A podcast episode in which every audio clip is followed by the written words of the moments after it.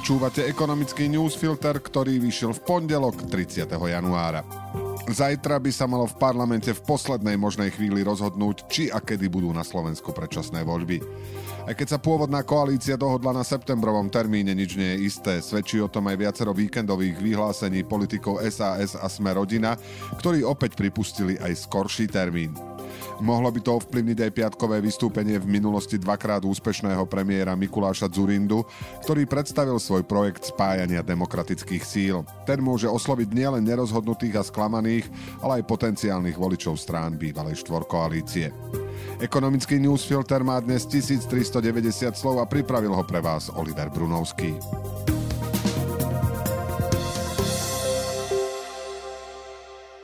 Vláda sa koncom minulého týždňa dohodla so zástupcami všeobecných lekárov a špecialistov, že od februára budú dostávať viac peňazí. Oproti minulému roku to má byť navyše 283 miliónov eur, čo je zhruba 20-percentné zvýšenie platieb. Opäť raz ide o dohodu na poslednú chvíľu.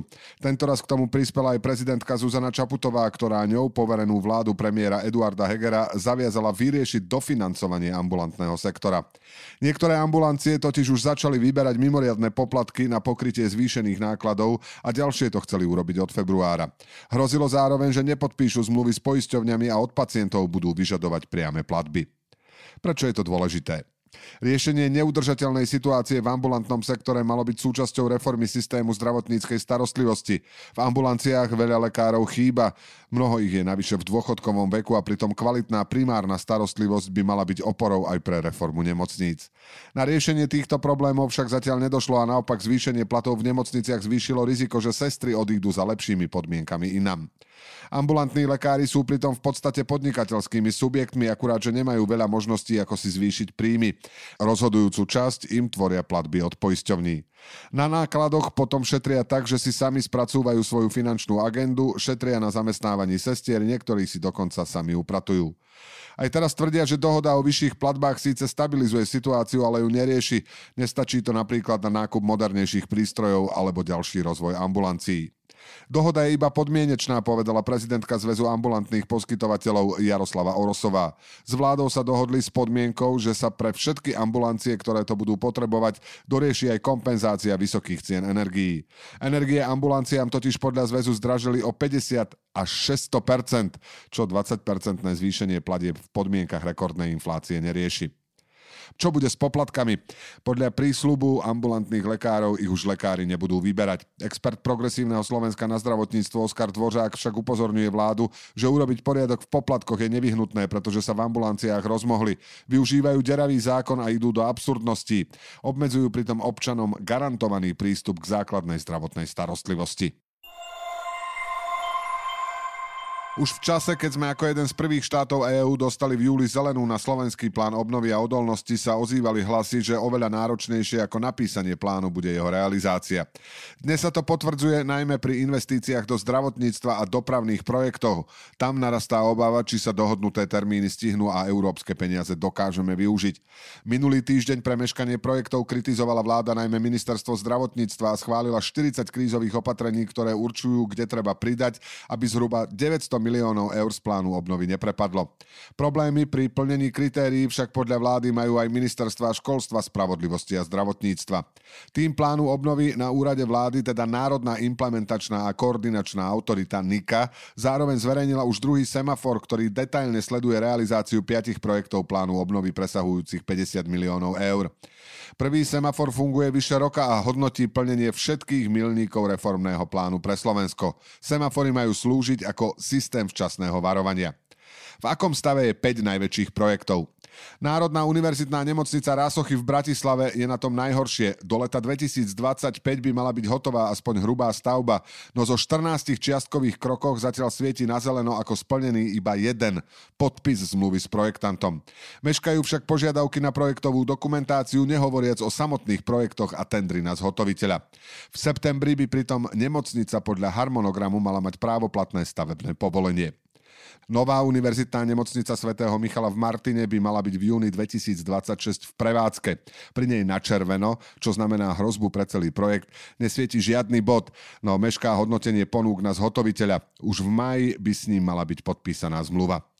Pri modernizácii záchrannej zdravotnej služby by malo do septembra 2025 vzniknúť 55 typových staníc záchraniek a obmeniť by sa mal zastaraný vozový park. Väčšina krokov na budovanie staníc záchraniek je zatiaľ v termínoch, no kriticky mešká proces obstarávania vozidiel. Elektrifikácia trate Bánovce nad Ondavou Humenné je aktuálne najvýznamnejší projekt na ekologizáciu železnice. Prinesie zlepšenie dopravy pre veľkú časť východného Slovenska. Pri tomto projekte nesvieti žiadna červená, právoplatné sú už všetky stavebné povolenia. Mierne však mešká vyhodnotenie ponúk a tým aj podpis zmluvy na výstavbu. Modernizácia 11 kilometrov železnice na trati Poprad Spišská Nová Ves je na tom ešte o krok lepšie. Ponuky majú byť vyhotovené vo februári, v júni sa má začať stavať a o 3 roky by mala byť stavba hotová. Problematické je vyriešenie pozemkov, mešká realizačná dokumentácia a stavebné povolenie. Polovici decembra zaviedli na železniciach nový grafikon, ktorý by mal za rovnaký objem peňazí vypravovať viac vlakov a v mnohých prípadoch ľuďom cestovanie skrátiť. Grafikon je revolučný v tom, že na jeho príprave sa tentoraz popri odborníkoch z Ministerstva dopravy a železničnej spoločnosti Slovensko podielali aj ekonomickí analytici z vládneho útvaru hodnoty za peniaze. Po prvých týždňoch hovoria niektorí cestujúci o prínosoch, no iní o vážnych problémoch, ktoré predtým nemali. Čo funguje a čo nefunguje? Kritici hovoria najmä o častom meškaní vlakov, pre ktoré sa im čas namiesto skrátenia neúmerne predlžil. Meškania spôsobuje najmä stav tratí a vlakov. Niekde nemajú dosť rušňov na predpísanú rýchlosť, inde nestačí kapacita koľajníc alebo staníc, alebo sa vlaky nestihnú včas v úvodzovkách otočiť na koncovej stanici. Výsledkom sú reťazové meškania. Ministerstvo dopravy tvrdí, že ide o adaptačný proces. Niektoré problémy sa už do určitej miery podarilo vyriešiť čas doriešia pri čiastkových úpravách grafikonu, ktoré sa štandardne robia 4 krát do roka a na ďalších riešeniach spolupracujú nielen so železničiarmi, ale najmä so samozprávami, ktoré majú na starosti autobusovú dopravu.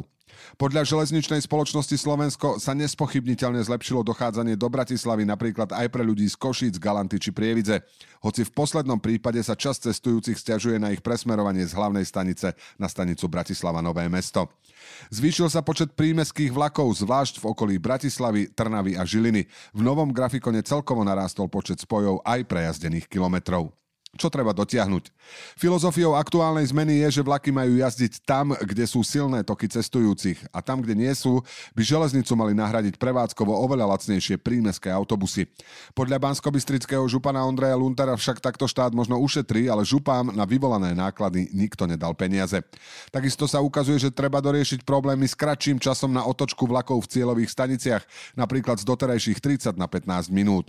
To síce môže zvýšiť efektivitu železníc, no často sa zrýchlenie nedodržiava pre problémy s traťou, stanicami, rušňami či vozňami, alebo preto, že nestíhajú ľudia buď reálne, alebo tým skryto protestujú proti zmenám, ktoré na nich kladú vyššie nároky. Slovensko sa dlhodobo bránilo vpustiť konkurenciu na železničné trate. V Lani v lete konečne vláda vzala na vedomie harmonogram liberalizácie železničnej dopravy. Aj preto, že koncom tohto roka už podľa nariadenia Európskej komisie budú zmluvy o doprave vo verejnom záujme musieť povinne prejsť verejnou súťažou. Podľa zákona o mediálnych službách účinného od augusta majú tvorcovia, ktorí zverejňujú na internete videá a využívajú pritom sponzoring alebo napríklad reklamu na produkty novú povinnosť ohlásiť to Rade pre mediálne služby. Živnostníci alebo firmy, ktoré poskytujú profesionálne audiovizuálne mediálne služby, majú reguláciu ešte prísnejšiu a na svoju podnikateľskú činnosť v mediálnej oblasti potrebujú získať oprávnenie podľa tohto zákona. Podľa odborníka na mediálnu reguláciu a bývalého riaditeľa rady Luboša Kukliša musí mať regulátor prehľad, akí aktéry na tomto trhu pôsobia. Základ regulácie vychádza z európskej smernice, ktorá upravuje napríklad aj to, že youtuber musí dodržiavať základné pravidlá pre mediálnu komunikáciu, ako je označovanie reklamy alebo ochrana maloletých. Nová povinnosť o registrácii fyzických osôb sa vzťahuje aj na youtuberov a influencerov, teda ľudí, ktorí natáčajú videá ako svoj koníček, a to v prípade, ak ich služby majú primárne hospodárskú povahu.